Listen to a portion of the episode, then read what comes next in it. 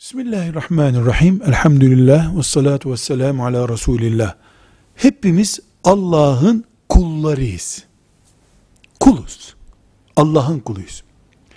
Kul hakkı demek, kulların birbirleriyle alıp verecekleri demek. Benim yaptığım herhangi bir iş, ya Allah'a karşı bir iştir, ya da kullarla aramdaki bir ilişkidir.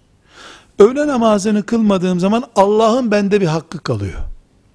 İşçimin ücretini ödemediğim zaman kulun bende bir hakkı kalıyor. Allah'ın haram ettiği bir kelimeyi ağzımdan çıkardığım zaman Allah'ın bende hakkı kalıyor. Tövbe edip kurtulmam gerekiyor. İnsanlardan birini sözümle incittiğim zaman da o insanın yani bir kulun bende hakkı kalıyor demektir.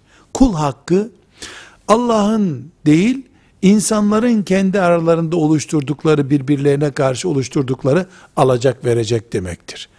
Bu maddi olur, manevi olur, helalle, helalleşmekten başka da hiçbir çaresi yoktur. Velhamdülillahi Rabbil Alemin.